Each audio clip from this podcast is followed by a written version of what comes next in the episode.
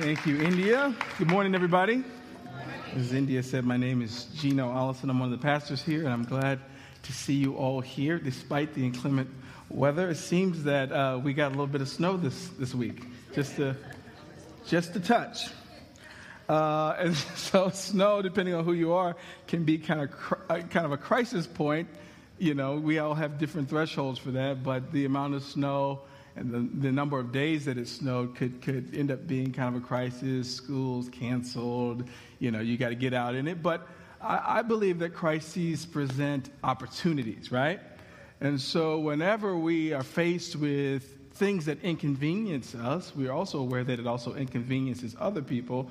And if we have our hearts tuned to the frequency of heaven, which we should, we see these inconveniences as opportunities to serve.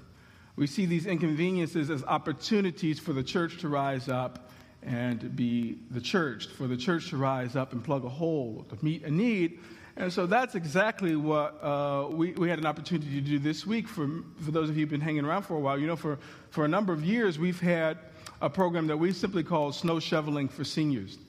And basically, what happens is we partner with the Village of Homewood to uh, help them help the seniors in our community, those that cannot uh, uh, shovel their own snow, either due to illness or just old age, uh, um, particularly those who also can't afford to have somebody come out and shovel it. Well, over the years, you know, when it snows a lot, we, we, you know, in terms of how many volunteers we have, we usually get up to the edge of what we can handle. And so we've not put this on our website, and we try to keep it fairly low key. Uh, but that didn't work this week because the village sent out an email to the entire village saying, hey, this is what's happening, lots of snow coming, be safe. And at the bottom was like, if you need help with your snow and you're a senior, contact. I think they even put my cell phone number on there. I get calls on my cell phone. And so we have just received an avalanche of calls this week. Again, if our hearts are tuned to the frequency of heaven, we respond to it and say, hey, this is an opportunity for the church to be a church because I, I don't think there's also any other churches in our community that are offering a service like this. And so I texted my brothers who have signed up, and these guys were just absolutely ready to, uh, to, to, to, jump on this. And I've served as dispatcher and even go out and shovel some, some driveways. But the responses that we've gotten from the community, we've had people call that didn't need help. They were just wanting to call us and let us know how awesome this is, right? But I've gotten the chance to, when I go to these houses or when I receive the calls or when people call me after we've serviced them, I have just been on the receiving end of some of the most blessed remarks that I've ever experienced or heard in my whole career as a pastor. If, th- there's a particular way that a senior citizen looks at a young person when they're really pleased with them, right? Some of you know this look. It's like they just kind of shake their head, maybe their lips are pursed. And what that look says is, Your mother raised you right. right? That's what that look means. At least that's how I interpret it. And so I've gotten those looks. I've felt that in the tone of voice. But, but as I tweak that, my interpretation of that, what I hear them really expressing pride in or pleasure in is that the church has actually uh, begin to walk the talk. In fact, one lady called us back after having her driveway shoveled by one of our volunteers, and she says, she said, and I quote, "I love to see a good sermon rather than hear one." And she said, "I'm going to be coming to your church." Well, she probably didn't come today, right? Because she's probably snowed in again. Uh, but I, I, got this, got to talk to a, a, one of our seniors. Her name is Rosemary Browning. And she, the words that she shared with me, she even sent me an email, which I'm going to read. She said, Pastor Gino, my heavenly father always looks out for me. I'm a senior citizen, and snow always makes me very anxious. I have fallen on the ice twice right in front of my house. So when looking for help on the internet, I came across your church, church's blessing. I was overwhelmed with the thrill of hope. The thrill of hope. And I called this morning, spoke with you, and you were so warm and gracious. It touched my heart. I can't thank you and your congregation enough for this much needed service. Praise God, from whom all blessings flow. And these are just a couple of the stories. I know David went out and all these sorts of things. But this, this same lady, Rosemary Browning, she called me again. Now, this would be the third time that I've spoken to her. She called me again. She said, I just wanted you to know, I was actually expecting to get your voicemail, but I wanted you to know that a guy from your church, Eli, came out and shoveled my snow, and he took his time. He did a meticulous job. But she said, That's not what blessed me. She said, Eli didn't know that I was looking out the window as, him, as, he, as he worked. And once he finished my driveway, he looked across the street and he noticed my elderly neighbor struggling to shovel his snow. And without hesitation, Eli went across the street and offered to help my neighbor. She said, It moved me to tears that this man would not only come out and do what he was assigned to do, but that he would have the eye to see someone else who needed help as well. Let me just tell you, you know, you, you, those of you who are parents, you have those proud, you know, parent moments, right? I just, as I, as I just received these calls and just was able to soak in just this blessing, I was just, just a proud pastor that we would be the type of church who would serve our community in this way. And I think this gets at the, one of the realities of who I think we're called to be as a Christian church, a Christian church that really sees and responds to the needs and the people around us. And so I think this fits neatly into a series that I started last week, a series that I'm simply calling This Is Us. As I said last week, uh, This Is Us, as you might be familiar with the popular NBC dramedy, it's a comedy and a drama mixed. Uh, I just been uh, really impressed with this show. And given the fact that we had snow days this week and kids were homesick, I got an opportunity to do some in, intensive sermon preparation this week, which basically means I've been binge watching. This is it's for the sermon, okay? binge watching this show, and it's just such a really it's such a really great show. I like this show because it's honest you know, sometimes you watch shows, particularly, you know, network television shows, and it's just so syrupy. It doesn't at all ring true. You, you can't really relate to much of it because it's not where real people live. But this show really talks about the ups and the downs, and it really just presents this family, the Pearsons, like in this really raw and honest form. And in the spirit of the, the, the, honest nature of this show, I feel like we are to constantly be presenting ourselves to God. Is, Lord, this is us. This is who we are. Good, bad, ugly, flaws, beauty, corns, you know, whatever, you know, whoever we are, like this, this is just who we are. But we don't present ourselves that this is who we are. Don't mess with us. This is just who we are. We're unfixable, but we submit ourselves. This is us, Lord would you tweak what needs to be tweaked? would you change and transform what needs to be transformed? So it's not this passive, hey, just leave me alone. It's this, Lord, here we are, bare before you, standing before, as I said last week, the mirror of God's word. And in a mirror, you see a reflection. Sometimes you see a good reflection. Sometimes you see a horrific, like, picture that you need to change all sorts of stuff. But we stand before the mirror of God's word and say, God, this is us. We behold his magnificent standard, the standard that doesn't condemn us, but does call us higher. It does call us to tweak and change what needs to be tweaked and changed. Father, this is us. And so, as we take this view or take this approach in a corporate sense as a church, I told you last week that I'm always asking as a pastor two very important questions. The first question is, Who are we? Like, assess us. Don't sugarcoat it, don't, don't, don't, don't add any syrup. Just who are we? Honestly, who are we? And the second important question is who are we supposed to be? Lord, what is your plan for us? What are we supposed to be? Who are we supposed to be? And so, as we sort of engage this more than we can imagine campaign, which includes purchasing this building and remodeling it, we want to take very deliberate steps toward uh, March 25th, which is our Pledge Sunday, where each and every family will get, have an opportunity to pledge, f- make a financial pledge as to what they want to offer toward uh, making this dream a reality. And then that pours into uh, uh April 1st, which is Easter Sunday, which is the first official day of giving. We want to take deliberate steps, and we just don't want to talk about how much money we're going to give and just rally people toward giving. We want to take deliberate steps so that we can wrap an attractive building around an attractive church. Because it's more than just a building. This is just the coat that we put on. This is just a ministry tool for us to be who we are called to be, right? So we don't just want a nice looking building. We don't just want a healthy looking building. We want a healthy church. A healthy looking church, right? And so I long to be, we should long to be a church that makes an impact, a church that come crashing into this community, a church that this city would miss if we had to move or if we closed. I have to ask myself this over and over and over again. If this church ceased to exist, if we had to close our doors for whatever reason, or if we had a great opportunity across town and we had to move someplace else, would the city miss us? Would they even know that we're gone? I think they would, right?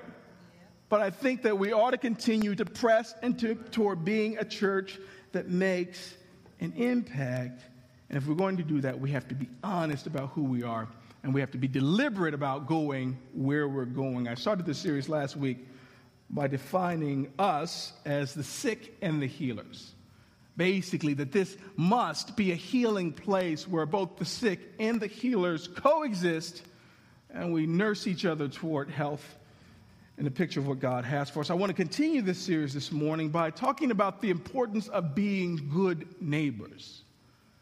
Uh, the importance of being good neighbors. And depending on who you're talking to and the context of the conversation, this word neighbor can mean something different. In a, in a, in a classic, just really raw sense, neighbor just kind of it, it's a word that deals with proximity, like closeness. Like this person is my neighbor because they live to the right of me, or this person is my neighbor because they live to the left of me, or this is my neighbor across the street, or my neighbor behind me, right? Like a proximity type of thing. Uh, but if you get deeper into a conversation, you want to assign more meaning to that word, it, it, it deals with a sense of friendliness, right? A fondness, this communal caring that is shared between one or more people. You put those two things together, and that's like communal caring with the people who are the closest to you, particularly where you live. But I think this word neighbor, like Jesus, like really grabs a hold of that word and assigns like new meaning to it. And that's the meaning that I want to talk about today when I'm talking about neighbor. I'm just not talking about the people who happen to be close to you, although proximity is important when it comes to neighborliness, right? Uh, but I'm talking about this fond, caring, communal caring that exists within the kingdom of God. And just like last week, we talked about wherever we go should be a healing place full of healing moments I believe that we are also carriers of kingdom neighborliness, such that wherever we go becomes a kingdom neighborhood. Wherever we go becomes opportunities to have these kingdom like neighborly moments where like Jesus shows up and like he's made more famous because people get to interact with us. That's what I'm talking about today. I'm simply calling this message this morning a community of good neighbors. This is us a community of good neighbors. At least this is who we should be. This is who we should be like reaching for. We want to be a community of good neighbors. I want to look at a familiar passage of scripture to many of us, Luke chapter 10. We're going to start at verse 25. Luke chapter 10. Feel free to turn that with me in your Bibles. Also, we'll be projecting the words on the screens. Feel free also to, um, to follow along in your devices. I won't be at all offended if you're using your electronic devices. Luke chapter 10, while you find that, let me pray. Lord Jesus, thank you so much uh, that we get to come and worship you even under the circumstances, even under the weather. Thank you for all the people who pressed out. I thank you even for folks who are listening to us uh, through our podcast. Father, I pray that the word would be as potent for them as those sitting here today. Father, we want to be uh, more like you. We want to live up to your standard for us. We want to be what you had in mind for us when you, you know, when you ordained this church. And so, Father, may we lean into your truth today, where we set aside everything that gets defensive, uh, where we set aside things that, that, anything that might cause us to bristle at the truth. Father, would you speak clearly to us today and help us to be a community of neighbors as you would be pleased with. The power in these words this morning. Uh, move the preacher out of the way this morning so that your truth and light might shine through. We ask all these things in Jesus' name. And all God's people said, Amen. Amen. Luke chapter 10. I'm going to start at verse 25. reads as follows One day, an expert in religious law stood up to test Jesus by asking him this question Teacher, what should I do to inherit eternal life? Jesus replied, What does the law of Moses say? How do you read it? The man answered, You must love the Lord your God with all your heart, all your soul, all your strength, and all your mind, and love your neighbor as yourself. Right, Jesus told him. Do this and you will live. The man wanted to justify his actions, so he asked Jesus, And who is my neighbor? Jesus replied with a story. A Jewish man was traveling from Jerusalem down to Jericho, and he was attacked by bandits. They stripped him of his clothes, beat him up, and left him half dead beside the road. By chance, a priest came along, but when he saw the man lying there, he crossed uh, to the other side of the road and passed him by. A temple assistant walked over and looked at him lying there, but he also passed by on the other side. Then a despised Samaritan came along, and when he saw the man, he felt compassion for him. Going over to him, the Samaritan soothed his wounds with olive oil and wine and bandaged them. Then he put the man on his own donkey and took him to an inn where he took care of him. The next day, he handed the innkeeper two silver coins, telling him, Take care of this man, and if his bill runs higher than this, I'll pay you the next time I'm here.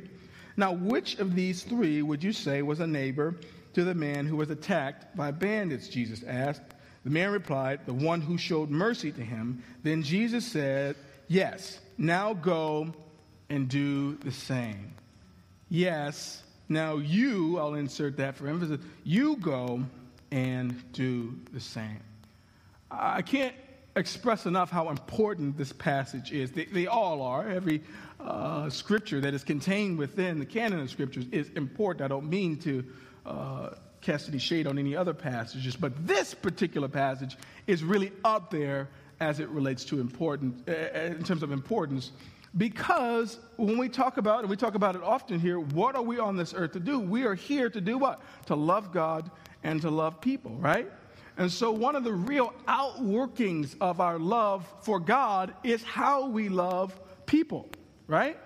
In fact, Jesus tells his guys, he says, listen, people are going to know that you're with me, not by how loudly and how beautifully you sing, not by, you know, how many scriptures you read or just how nice you know, how many bumper stickers, Christian bumper stickers you have in a car. People are going to know that you love and serve me how?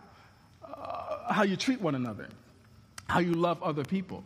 And so this is one of those passages that really frames for us what Christian love looks like.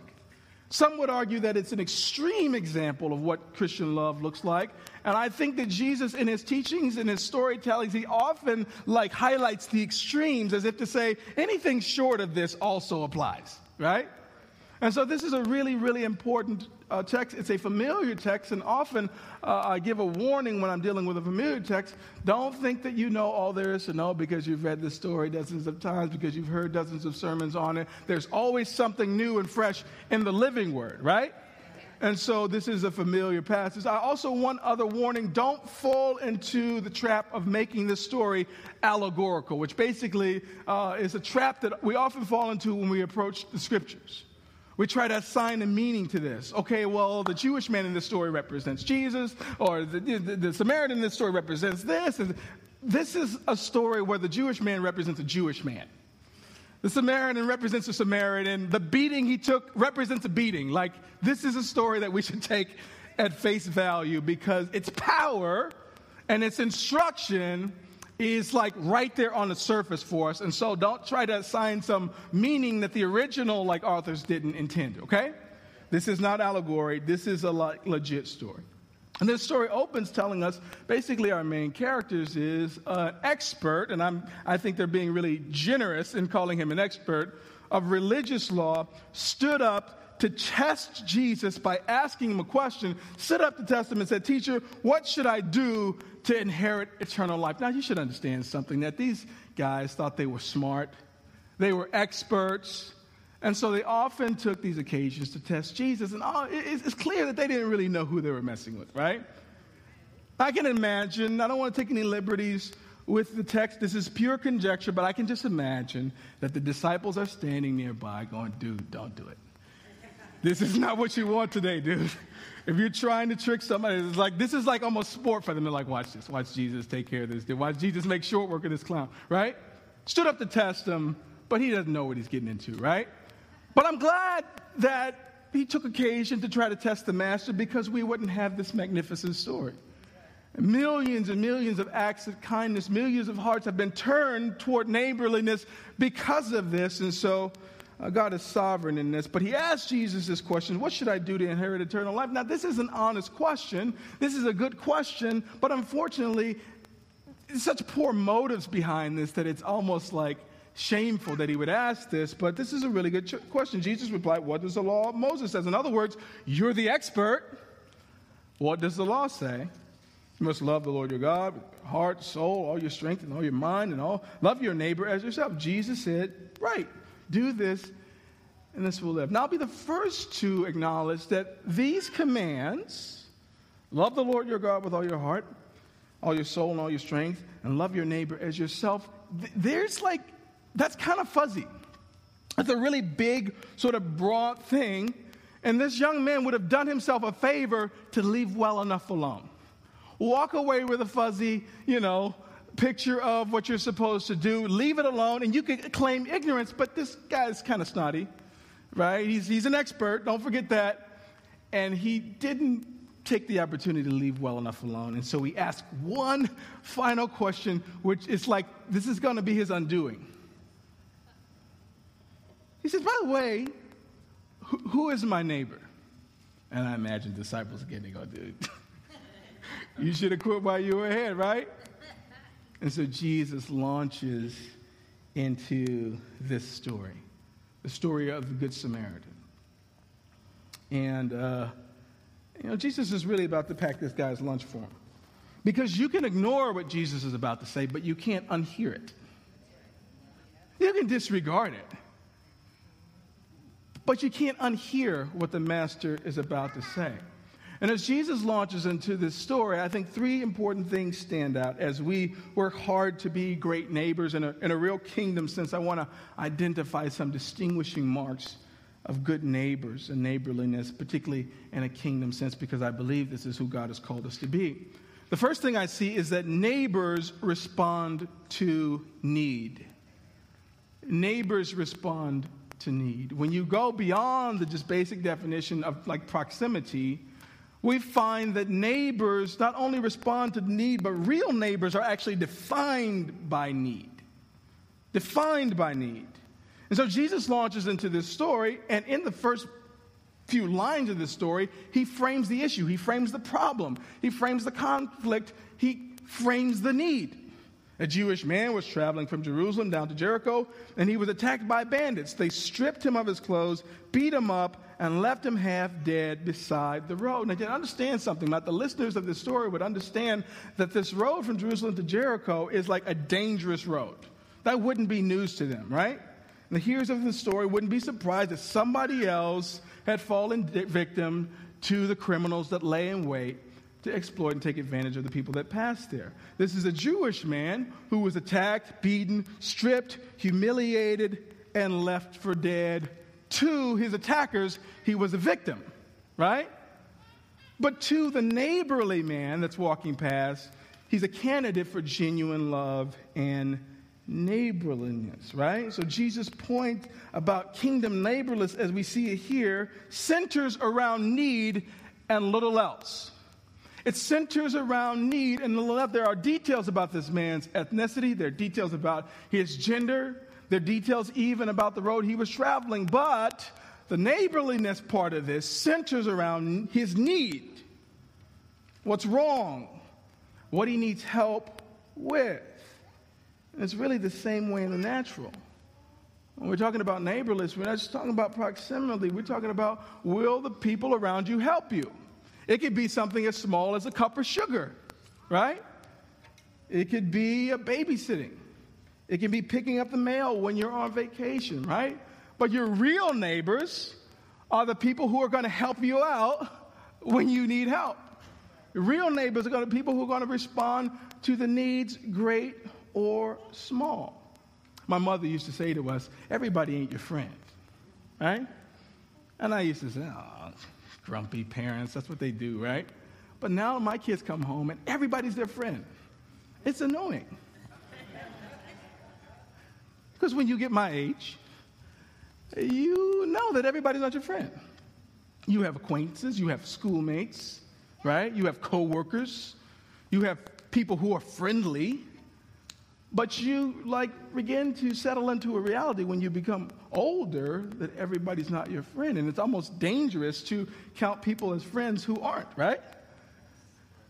And so I think that there are defining moments relationally that really let you know who your real friends are.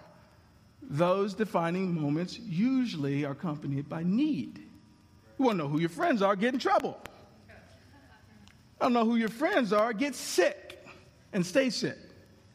You want to know who your friends are, get broke and stay broke. You want to know who your real friends are, get in trouble, get sick, and be broke. You'll learn real fast who your real friends are. In the same way, I think this whole kingdom neighborliness issue, as Jesus is trying to flesh out here, can be really helped like by understanding that neighbors respond to need. Only, you know, Jesus gives this extreme example, but he asks at the end of the story who was a neighbor. And the only person who qualifies was the person who did what? Who responded to this person's need. So neighbors respond to need. The second thing I see here is that neighbors take risk. Neighbors take risks. Now, it's no coincidence that that word keeps popping up. I think we've had a point that involved risk. And like the, the last four or five sermons, and many before it, because we believe that our faith, if we're going to like be real people of faith, it involves great risks. We say often that Christians, we spell, at least in the vineyard, we spell faith, R I S K. Neighbors take risk. People of faith engage risk. Verse 31 says, By chance, you see, this man's been beaten. By chance, a priest came along, but when he saw the man lying there, he crossed to the other side of the road and passed him by. This is the priest. Verse 32 says the temple assistant walked over and looked at him lying there, but he also passed to the other side. This is another person, another employee of the church, right? Then a despised Samaritan came along, and when he saw the man, he felt compassion for him. He felt compassion for him. We'll get to compassion in a minute, but I just want to just identify that these, that these sort of ethnic markers or these ethnic identifiers are really significant. We learned last week uh, as Jesus related to the Samaritan woman, that, you know, Samaritans and Jews were at odds with one another. To say they didn't like each other would be to put it mildly. They hated each other, right? They, they hated each other. And so, for the Samaritan person to be the one who takes the risk and the, the one who offers help in response to the need is really, really significant in this story. It's clear to us as we unpack this that the priest saw the man lying there. Scriptures tell they saw him and walked to the other side of the room. The Levite or the temple assistant, they saw him and walked to the other side of the room. But this despised Samaritan man actually saw him.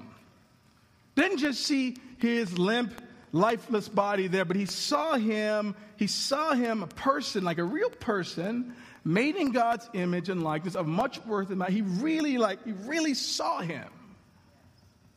He saw him and he decided to take a risk. The Samaritan man, our unlikely hero, had to press past some really good reasons to not stop. Notice I didn't say excuses, right? Because excuses, I don't even want to talk about excuses. You know, if you got an excuse, you know, you you know how you got an excuse? If somebody deals with the excuse, like another excuse pops up. Hey, you want to go to the concert with me? Ah, you know what? I got to go pick up my kids, right? Oh, no, somebody just told me that they'll get your kids for you. You want to go? Oh, no, you know, some other excuse pops up. That's the excuse, right? But like, then there's like good reasons. This Samaritan man had a good reason not to stop. The best one was that this was a Jew. And also, a really good one is that this road to Jericho is like infamous. Infamous in that people are routinely beat and robbed Exhibit A, right? And that it was believed that one strategy of these robbers was to position a person who seemed to be beaten, seemed to need help while they're lying in wait. And as soon as you go over there and help, they hop out and they got another one, right? And so we can go on down the list. Good reasons, good reasons to not stop. But this hero, this Samaritan, this despised Samaritan, has to press past those. Press past those to take some risk, to be a good neighbor. I say it again real faith will have you taking risk. And so I think that some of the risk involved in being a good neighbor and expressing and walking out real faith is like you have to risk like being taken advantage of. And if you have just eliminated all the risk of taking advantage of, being taken advantage of, if you have your Christian service down to the like like it's airtight that you won't be taken advantage of or you won't be misused or you've eliminated the possibility of you looking like a sucker, if you've done that, then I don't think you've I don't think you've really understood what it means to take a risk. I see this all the time as people make the case for not giving needy people stuff. Like, I don't know what they're going to do with it. I don't know how he's going to spend that. He may go and get some drugs with it.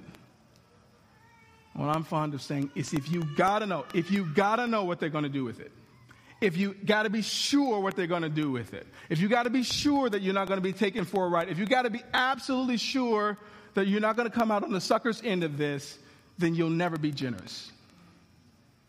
At least not in the way that real neighbors are. And so what I see is that this person takes great risks, the risk of being taken advantage of. He makes himself vulnerable. He puts himself in a position to be exploited. He presses through those. And my question to you, in the spirit of trying to you know, figure out where we are, assess where we are, is how good are you at pressing past the reasons not to help somebody? How often are you using your kids as an excuse, your own personal safety as an excuse, your circumstance, your little resource? How often, how easy is it for you to come up with good reasons, like uh, reasons that no reasonable person would argue with? let yourself out of this command to be a good neighbor. And some of us have extracted all of the risk out of being a Christian, and we are not making the slightest of impact on the world we live in. I'll say that again. Some of us have managed to extract all of the risk out of being a Christian, and in doing so, we have failed to be the neighbors that God has called us to be. We'll find ourselves being in places for years and not making any impact.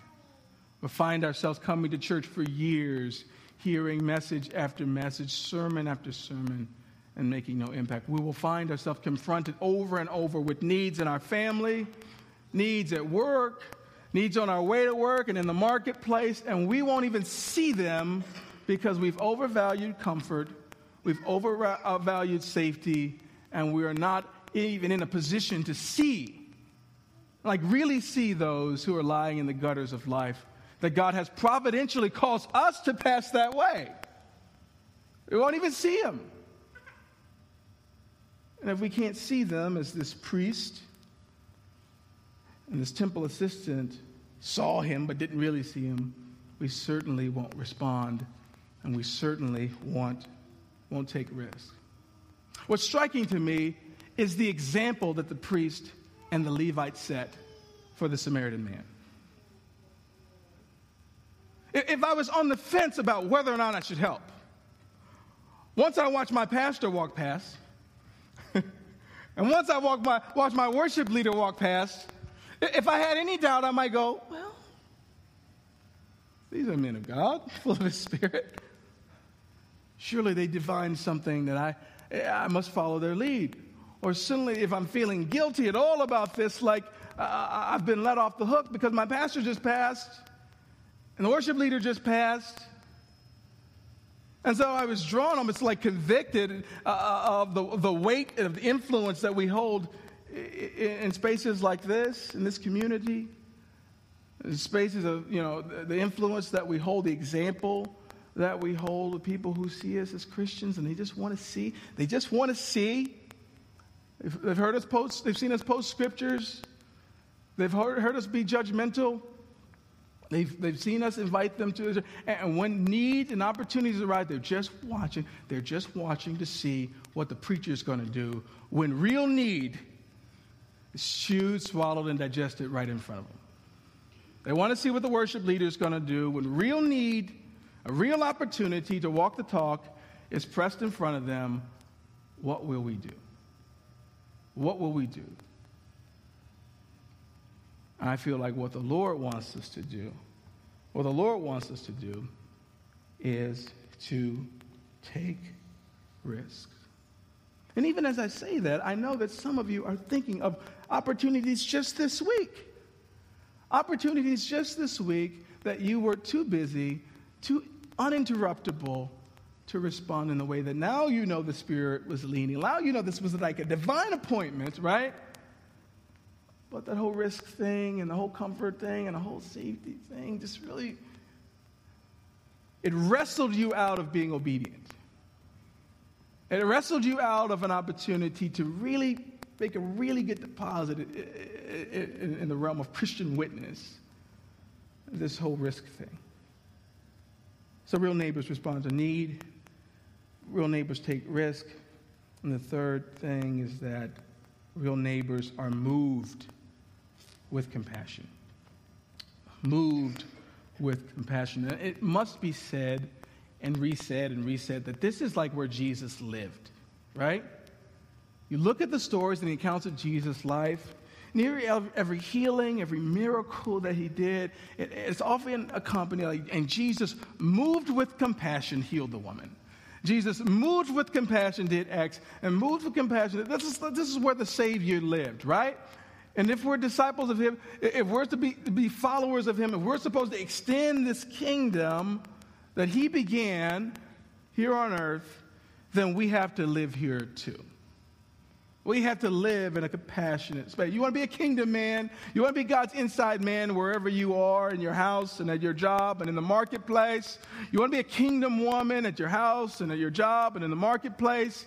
Like compassion like is, is a part of the package deal here, right? This is a part of it. And compassion is simply sympathetic pity and concern for the suffering and misfortunes of others.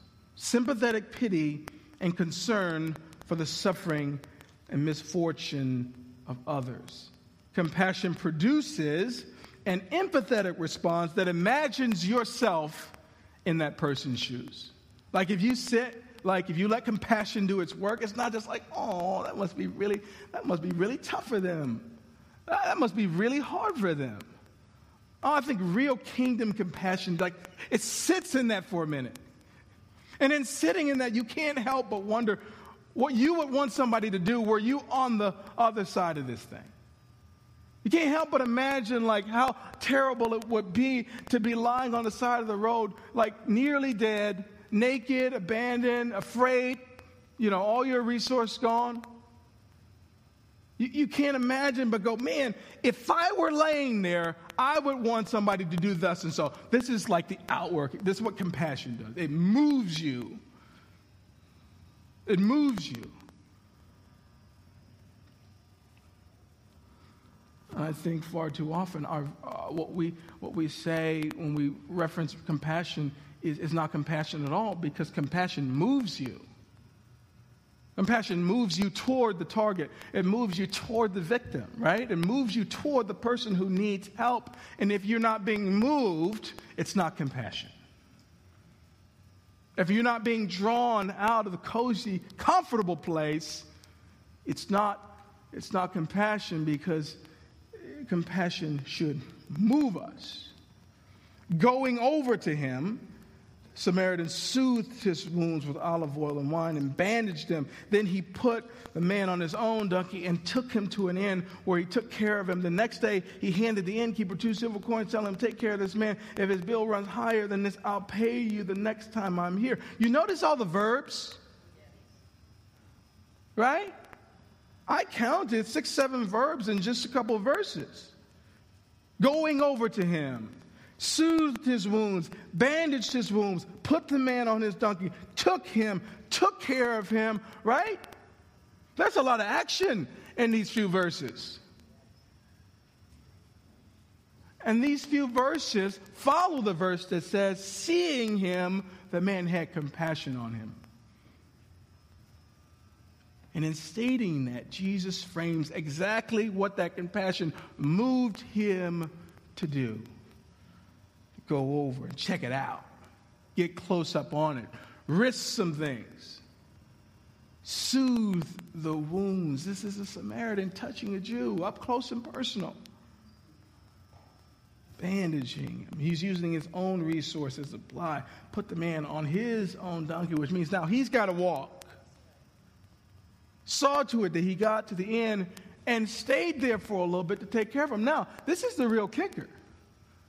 The commitment that this man made to the ongoing care of this Jewish man is, to me, the most remarkable thing. Because some of us, we're good with just one burst of help shovel that driveway. My neighbor, I'm good for the next two years. Well, why'd you shovel the driveway? Well, because he's an old man, he can't do it himself. Well, why, does, why, does that, why doesn't that make him a candidate for you to do it every time? Now, I'm not trying to volunteer anybody here for shoveling their neighbor's walk, but I'm just talking about the scope of this is much wider than some of us are willing to look at it the commitment that God is calling us to make in the spirit of kingdom neighborliness oftentimes has a longer shelf life than we're willing to assign to it. And so the challenging part of this is that neighborliness, if you want to do it right, will cause you often to stay longer than you meant to stay, to spend longer than you spent more money than you meant to spend, to stick your neck out longer than you meant to stick it out And oftentimes, when the, you know, there's so few good neighbors in the world, when people find out that there's one on the block, just, you're going to be, you know, being a lot more, you know, neighborly to a lot more folks. What am I discovering? What do you discover as you walk in this? I'm talking about in real, meaningful, natural ways. What do you discover? that this is such a good witness to the gospel, more than you showing up and inviting somebody to church, more than you like, you know, you know, posting the sermon podcast. Hey, listen to this. This was a great talk. The, the, the, the, the benefit of your Christian witness, witness of the gospel, when people see folks just like living this out in real practical ways, no strings attached I, I couldn't preach a better sermon than great neighborliness can preach. I can't bear a better witness to the gospel and the reality of the inbreaking of the kingdom when people behold in, in, a, in a world of selfishness and cynicism and me-centeredness when somebody consistently like rises above that there is no greater witness to the gospel and so don't hear your preacher trying to coax you into being some do gooder or somebody who takes pride in scoring brownie points. This is not that at all. This is the outworking of Christ's love that has transformed us, rewired our guts so that we cannot help but see and respond to needs this is, this is what that is. This is what that is. So don't speak of compassion uh, if you aren't moved by it. Don't talk about it unless there's some verbs that follow that thing. It moved him toward the victim. And his neighborliness made all the di- difference. I would go as far as to say it saved his life. And my question to you, friends, is, is who's God moving you toward? Who's God moving you toward? Who's in trouble around you? Who needs a cup of sugar? Right? And that cup of sugar can actually mean a cup of sugar, or it could be figurative for something like who Who needs your ear and who needs your attention? You know, just as an aside, I was struck by how eager um, our senior citizens were to, to talk to somebody. You know, I was kind of on mission. I was the dispatcher this week. I'm trying to get off the phone and set things up.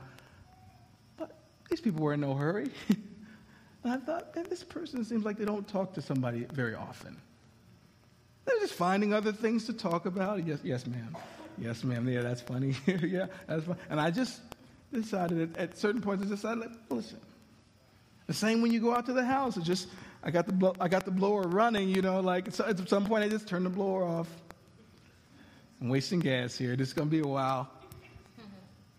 Because what it meant for me in that moment to be a good neighbor, I mean, the snow shoveling is cool, but like I think that I talked to them for 15 minutes. Like that was the that was the thing, right?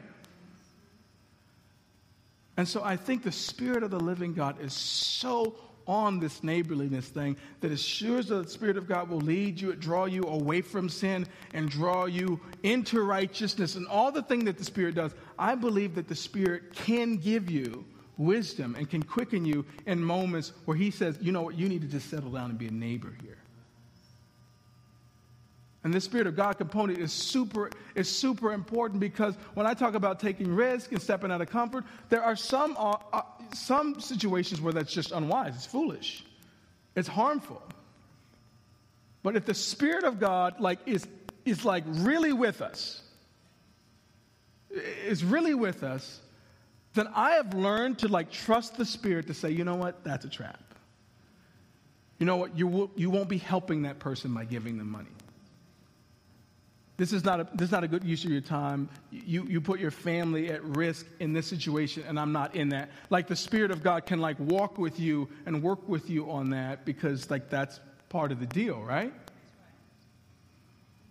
And so, in the same way, the Spirit of God, if you're interruptible, if you have your heart tuned to heaven's frequency, you can learn through the Spirit of God to say, No, no, no, no, no, no, no. I know you came in here to get a few tomatoes and this. You're headed to the Connect lunch, but this is me right now. You stop and listen. I got a bunch of snow examples this week. So one lady called and she was telling me how she needed to be on the list, and she was thinking, and she said, "Listen, I just had a terrible week. Uh, you know, I, my son is in the hospital. He's got to have this really dicey procedure, and this, that, and the other. And I'm again, I'm trying to get on and off. And just before, I just said, you know, what, can I pray for you? Like, can I pray for you right now? Can I pray for your son? What's your son's name? She told me her son's name. And I just said a prayer. And I thought it was a quick prayer, but she gave me the amen sooner than I was wanting to give it, which suggested, like, okay, prayer's over. Do you know that woman called me back and said that her, husband, that her son didn't need the procedure and that he was able to come home? Now, I don't know what happened with that, but I was just struck by that's the only person I prayed for. Out of the dozens and dozens of calls that we got this week, that's the only person that I prayed for on the phone. And she called me back to tell me. She said it like she wasn't marveling. She said it almost in passing. I guess that prayer kind of worked. I mean, lady, the prayer that you rushed me through, like, who knows what you would have got if you let me finish? Let that be a lesson to you, lady. Don't be rude, okay? My point is, the Spirit of God. no, you're right. That was. Uh, I hope she's not listening. Um, the Spirit of God said, pause, pray, right? And so, are you interruptible? Who's in trouble? Who needs help? Who's been stepped over by other folks? Whose poor example have you followed? And with clear conscience, you know, stepped over some people because, like, people you respect did it. I'm talking about the priests and I'm talking about the worship leader. Like, who, like, who's in help? Who needs help? Who's in trouble? So, the big picture here, worship team, you can come up. Jesus sums this all up for this smart alecky expert in verse 36 says, Now, which one of these three men would you say was a neighbor to the man who was attacked by bandits? The man replied, the one who showed him mercy. Then Jesus says, Yes, now go and do the same. And it struck me as I was uh, looking at this passage and I was looking at a commentary by one of my favorite Bible commentators, uh, Warren. And Warren Wiersbe says, basically in a nutshell, he says that the, the, the, the, the thing that made the difference was the outlook of each of these men. The outlook of each of these men. Wiersbe says this To the thieves, the traveling Jew was a victim to exploit, so they attacked him. To the priest and the Levite, he was a nuisance to avoid, so they ignored him. But to the Samaritan, he was a neighbor to love and help, so he took care of him. Every single person that we encounter, you know, how we relate to them, how much honor and respect we show them, how much aid and help we give them will boil down to one thing and one thing only how we view them, our outlook on them. And if Jesus only gets to tweak one thing about his people, is these things. Common prayer of mine is God, give me your eyes. Father, give me eyes to see what you're doing around me. Give me eyes to see the hidden things. Give me eyes to see the things that I would miss apart from your spirit. Um, nearly all those things relate to people that God has put along my path that are waiting for me to show up and to be a good neighbor. Now, that's got to be true in the confines of this building, right? We're a community of neighbors, we're a healing place. But as sure as we talked about it last week, when we leave this place and we go to our separate corners, when we go to work and we go to school and we're in the marketplace, we take the same kingdom with us and we're having neighbor moments outside of our neighbor. We're having neighborly, we're being great neighbors as a witness to the gospel. Like who like who's with me on that?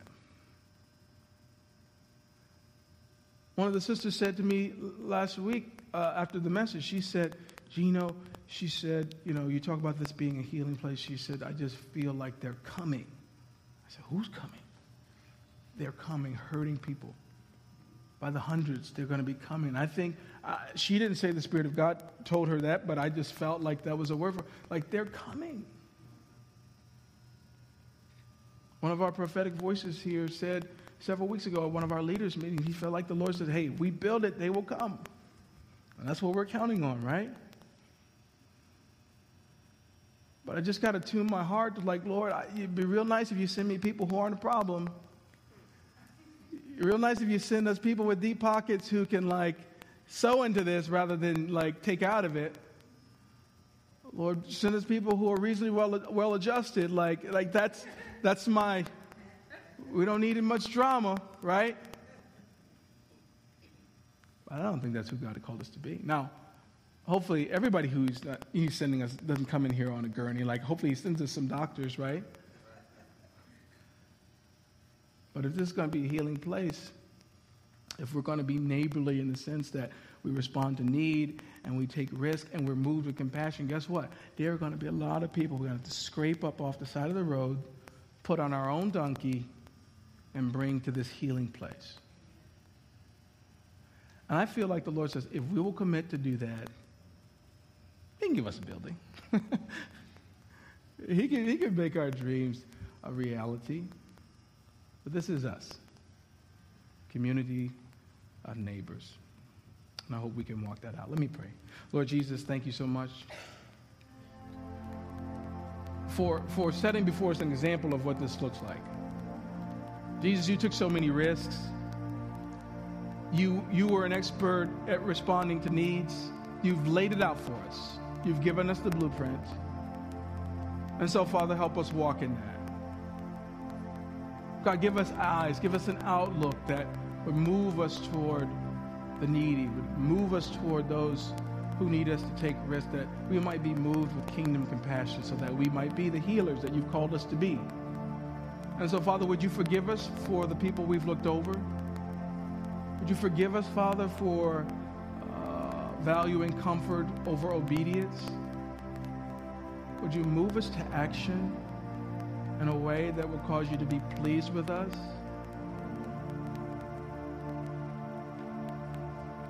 God, make us a community of great neighbors by your Spirit. And in your Son's name we pray. All God's people said, Amen.